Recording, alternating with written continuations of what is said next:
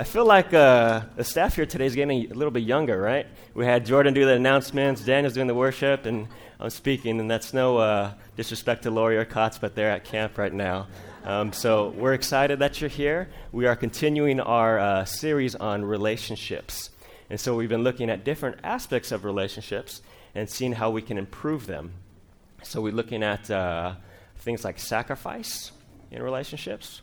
We're looking at things like boundaries in relationships. Uh, we've taken a look at how to fight. And Pastor Stan, he gave a, a message on um, how to improve our relationships at work with our coworkers.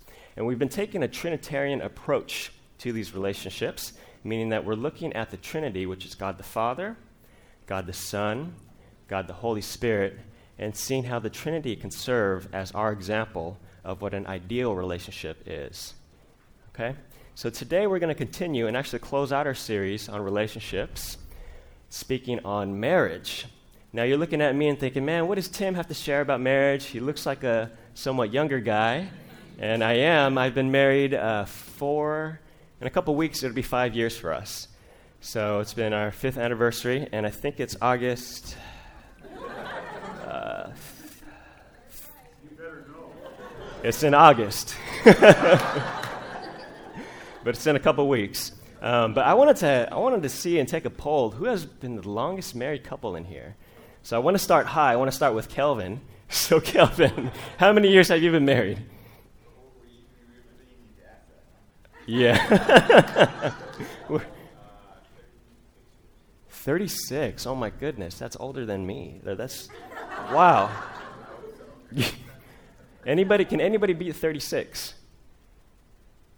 No? Yeah, I have 59, but that's with uh, multiple marriages. With multiple marriages. Okay, that's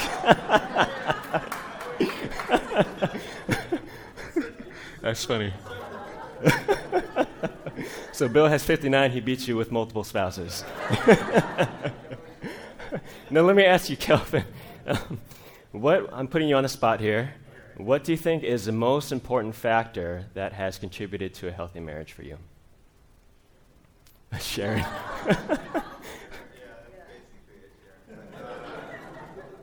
You know what? It's just uh, love is is a verb, and, and you just have to kind of just be that, be more consistently reliable. Emotional part is kind of one. So, love that's not stagnant, love that is action forward. And you're mentioning a piece about emotions, right? And love is an emotion and expressing lo- emotions to uh, Sharon. like uh, it's it's it's having faith in that kind of relationship. It's just uh, that's just like a no-brainer. Hmm. Like that's uh, I think that's the single thing that that basically uh, is the strength.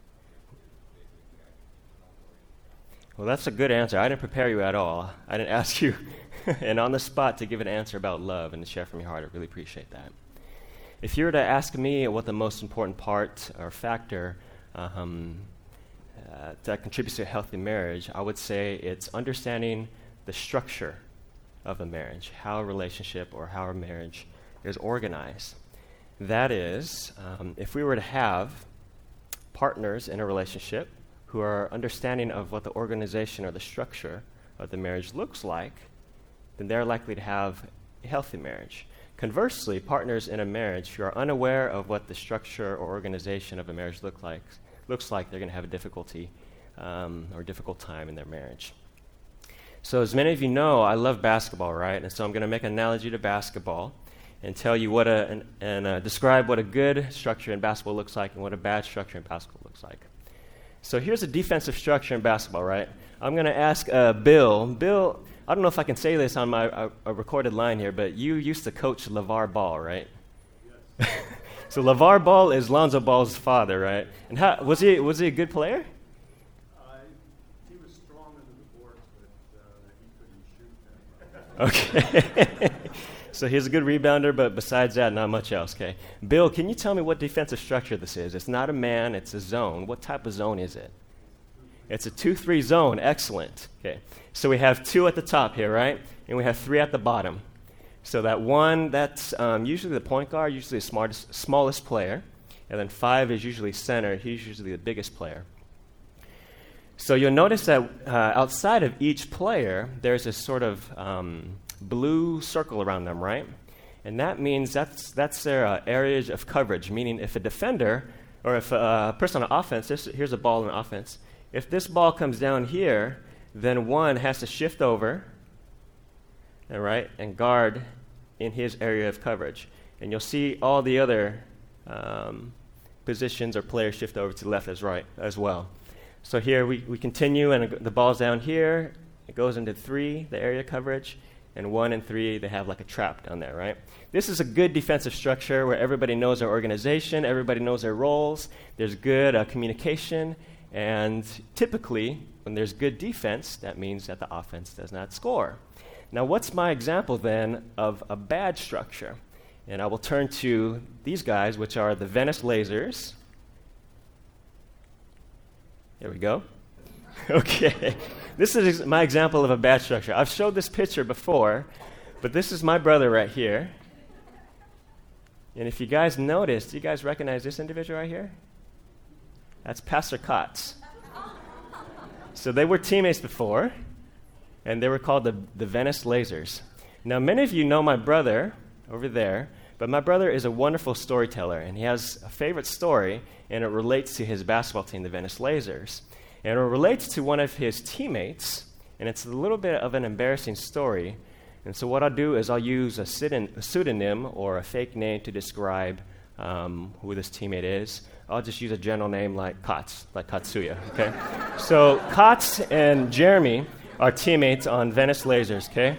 And they're practicing zone, they're practicing 2 3, and they're practicing at VJCC, which is the Venice Community Center, right? I don't know if many of you know that, uh, that gym and they're getting it down in practice. Jeremy's playing the five, uh, which is under the basket. And my clicker's having a hard time. Okay. Jeremy's playing the five, and Kotz is playing the three, okay? And they got their positioning right, and during practice, have a good structure. Then they travel to a different gym, okay? A different gym, I think in maybe LA somewhere. And a tournament starts. They throw up the ball, the whistle blows, and the other team gets it. They're offense, and Jeremy's under the basket at the five, right? Playing defense, and he's ready, right? Because he's practiced this. Kotz is over here. He's looking down at the floor and going, Oh my gosh, oh my goodness, where is the red corner? And Jeremy's like, What are you talking about? He's like, I need to find the red corner. The offense looks at Kotz. They, bo- they throw the ball to this area and they score. Okay? So they sub Kotz out and they put somebody else in because Kotz got fixated on this red corner. And what happened is that Kotz didn't know that at VJCC or his practice gym, it doubles as a volleyball court, right?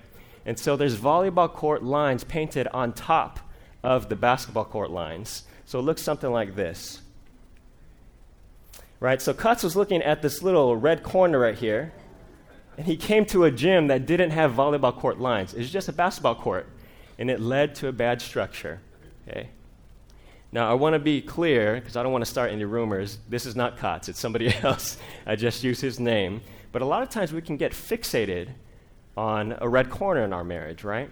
A lot of times we can just say, hey, I'm going to focus in on communication. I'm going to talk to my spouse in a very um, encouraging manner. I'm going to use I statements and not you statements. I'm going to be very honest. I'm going to be direct. I'm going to be very self disclosing. And that's healthy and that's good, but a lot of times we can lose the sight of the overall structure in our marriage when we become fixated on communication. So then, how our, our, sh- our marriage is structured? Okay? So let's, look, let's take a look at mathematics. And marriage are structured in three different ways. Okay? So we're using three different equations to describe three different structures in marriage. We have the 1 plus 1 equals 1 structure. We have the 1 plus 1 equals 2 structure, and we have the 1 plus 1 equals 3 structure. These are three different ways that marriages are structured. Let's look at the first. 1 plus 1 equals 1, okay?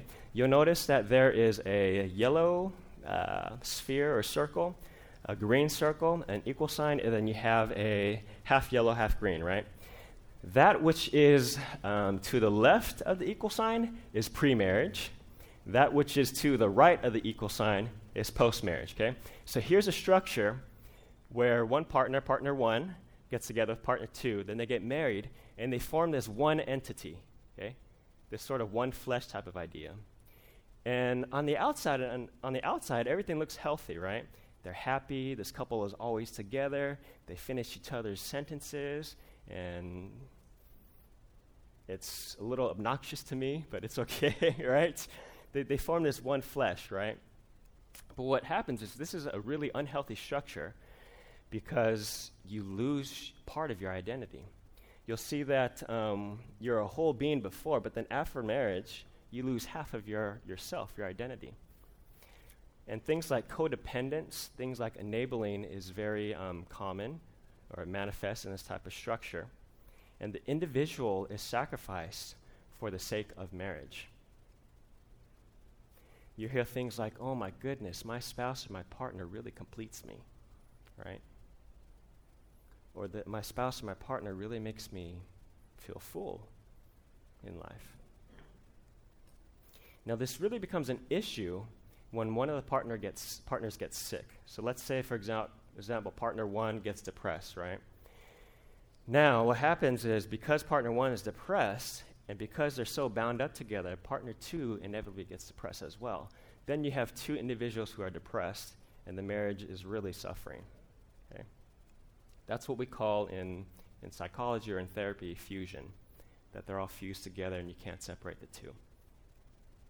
One of the best examples of this, of this is I hope I don't offend many of you in here, but it's the um, tradition or the ceremony of the unity candle in marriages. Okay? So I don't know if many of you know what the unity candle is, but uh, here we go. This is the unity candle. And before the ceremony, right, there's two candles that are lit. One candle represents each partner. And during the ceremony, then they light this unified unity candle. And I'm okay with that, the symbolism there so far. But when they then had these lit candles and put it back, I'm saying to myself, don't blow them out. Do not blow the candles out. Because that symbolizes to me that, hey, we lose ourselves and we're just a unified whole. But that's, that's a really unhealthy way of, of thinking about it and approaching one structure in marriage. Okay, now we know 1 plus 1 equals 1. I'm going to move to 1 plus 1 equals 2. And this is another structure in marriage that's not healthy. And you notice that there's a yellow green and then also yellow green on the right, right? So nothing really changes in this, in this sense, okay? The spouse is, is not really fully appreciated, and the spouse is not seen as something or someone who was worthy of changing for. And so the two partners in this instance, they don't really change post marriage.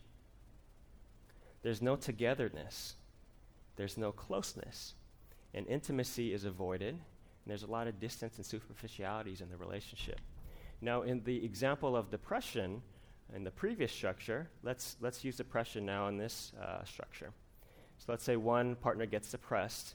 Now, here we have a problem because the other partner doesn't get depressed, but because there is distance, because there's a lack of intimacy, he or she is unable to empathize with the partner's depression, and he or she is not able to sort of uplift him or her out of the depression. So, this is another example of, of uh, an unhealthy structure. I want to go back and uh, give you an example of the 1 plus 1 equals 1 where they c- become united. Um, one of my friends, he's one of my close friends, after marriage, well, before marriage, we'd have this habit of always going to the same yogurt place just to catch up and, uh, and share. But after marriage, uh, let's I was like, hey, let's continue this tradition. Let's, let's get together. So we, do, we, uh, we plan it and we arrive at the yogurt land, and he arrives, and he arrives with his wife. And I'm like, okay, that, I, can, I can brush this off. That's fine. He's like, hey, Tim, is okay if she um, joins us? Um, you know, we can all spend time together, us three. I'm like, okay, that's fine. Then we do it again next month, and she's there again. Now, this pisses me off, okay? this is the one, this is a one plus one structure, right? Now, the example of 1 plus 1 equals 2 is if I call a friend and he's always free and he never checks in with his wife, and it's like, are you even married? Right? So here, here are the two opposite examples, okay? So we have two structures so far that are unhealthy. Now, let's take a pause and look at the Trinity and see what the Trinity could say about what a healthy structure marriage is. So Genesis 1:26 reads, Then God said, "Let us make mankind in our image, in our likeness, so that they may rule over the fish in the sea, and the birds in the sky, over the livestock and all the wild animals, and over all the creatures that move along the ground." Now, I want us to pay attention to two uses of the pronoun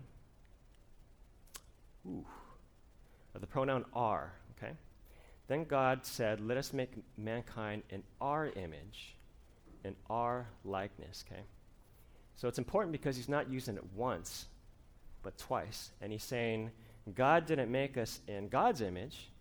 The text doesn't say my image or in my likeness. It doesn't say, let us make mankind in Jesus' image. It doesn't say, let us make mankind in the Trinity's image. But it's the use of the word our.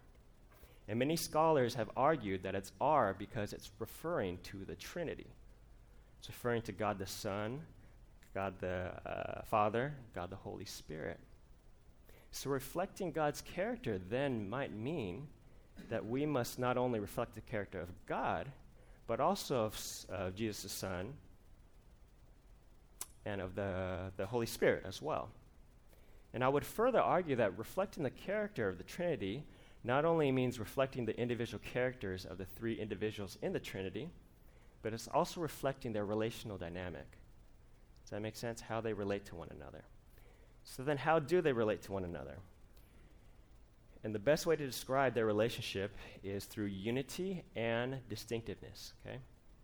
So there's unity in the Godhead, they're one, but they also remain three distinct individuals. So John 15 9 speaks upon the unity by saying, Jesus gave them this answer Very truly I tell you, the Son can do nothing by himself. He can do only what he sees his Father doing.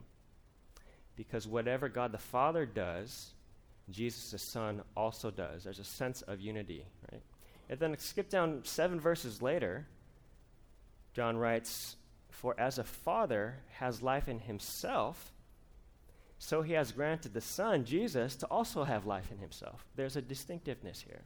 And this provides us a good model of what a relationship might be, okay?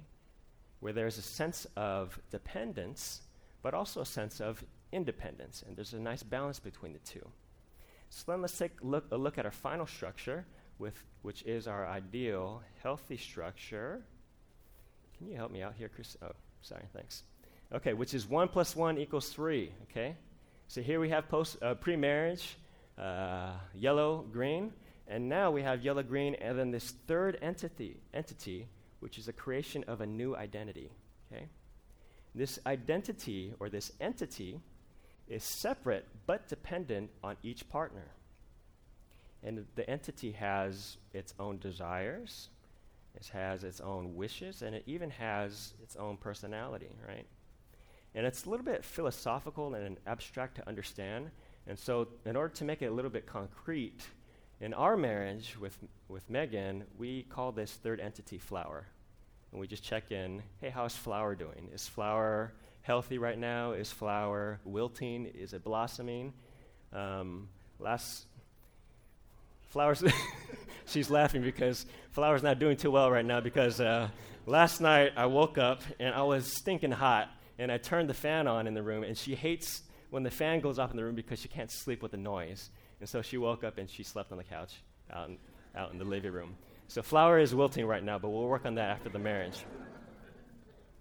But really, it's sort of this abstract marriage child, right? So for us, Flower is about almost five years old, okay? It's something that's separate from us and has its own sort of life. Okay, so let me give you an example of what this looks like, at least in our marriage. Um, so let's take the topic of ballet, right? Me, as myself, as my own person, let's say I'm represented as this green or this green one right here. I don't like ballet. And that's not an uh, offense to Megan and what she does, but I just personally don't like ballet. Megan over here, she loves ballet. Okay? This is, this is who she is. She's a great dancer and everything. But over the years, we've also learned that Flower loves ballet. Okay? So when we take Flower to the ballet, we like going to the restaurant. We have fun uh, eating before uh, the dance, or what do you call it? The ballet show, the ballerina show. What do you ever call it? Okay. and they dance, and Flower's having a good time, and we enjoy um, the intermission. We talk about the dancers and who's evoking the most emotion, and then afterwards, we usually get donuts at DK's Donuts in Santa Monica, and Flower has a good time. Okay. And this is not really me sacrificing every, anything. I, as my individual, don't like ballet, but I can see that Flower, both Flower and Megan love ballet. And so this is sort of um, an approach that we've used in our marriage that is really based on a healthy structure. Marriage, many people think that marriage is sacrificial. That is, I have to sacrifice my own identity to make this work. But really, marriage is additional. Okay? It's, it's an addition of a third entity. Another example is um, I grew up in LA, in Culver City, and I love it out here. I love West LA. Megan grew up up north in San Mateo, and we got married, and we're thinking, what do we do? Okay. Um, we determined that it was best for all three of us, myself, Megan, and Flower, to live out in West LA. Um, it just made the most sense for us, and things might change in the future, but probably not. But you can really tell um, how people, you can tell the structure of uh, people's marriages by seeing how they make decisions, okay? So in the one plus one equals one scenario, um, the couple goes, Oh, I'll do whatever you want. Okay? I'll do whatever makes you happy. The other is prioritized. And the one plus one equals two, there's, Hey, I'm going to do what I want. And in the 1 plus 1 equals 3, there's a balance of, hey, what's best for all three of us? Carl Whitaker, um, okay, there we go. Carl Whitaker is a famous family therapist, and he speaks about it in this way when talking about his wife who is about to uh, pass away. He says, As much as I would miss my wife if she were to die, I would miss what we are together even more and he's commenting on the, the flower, right? And one of the therapists at uh, Fuller Theological Seminary, where I went to school um, to become a therapist, he calls flower, he calls us. He calls it us or usness. He likes to refer to use usness. So this is what Carl Whitaker is talking about. So it's not really uh, two, uh, one plus one becomes one, right? Becomes one flesh. It's one plus one equals three. So, my question to you is where do you naturally lean? I would say that 90% of us are in these first two structures right here. It's really hard to be down here. Me- Megan and I, we strive for it, but we fail often. And naturally, just to be honest, this is me right here. I'm a very selfish individual. I'm extremely independent. And it's hard for me to get to an intimate space with others. And on top of that, with my parents, they sort of um, modeled this for me in my marriage, or in their marriage as well. They're also extremely independent um, individuals too. Now, this is always evident in uh, in marriages because marriage is one of the most intimate relationships that we can have in this life, right? But this structure is applicable to all of our relationships. It's applicable to our friends. It's applicable to our family, mom and dad. It's applicable to coworkers, right? And it's even applicable to our relationship with God. Some of us uh, in a relationship with a friend, we can easily say, "Oh my goodness, I have to lose, a, I have to give up a part of myself in order to be friends with this person." Or some of us in a relationship to a coworker, there's no sense of teamwork. There's no sense of togetherness. Okay, so it manifests itself most clearly in marriage, but it also manifests in all of our relationships globally and even with our God. I want to uh, close us up and wrap us up in this message here, and I want to um, end in a time of prayer. And if I can ask the worship team to come up, and Daniel, if you can just play uh, guitar in the background while we play or while we pray. And I want to just lead us in a time of prayer and a time of silence um, where we can just identify where we currently are in our relationships. what category structure do we naturally lean out of? Okay? And then from there, maybe we can challenge ourselves and say, what's one thing that we can do this week to maybe try to get to this 1 plus 1 equals 3? Okay? So if you can all please bow your heads and pray with me.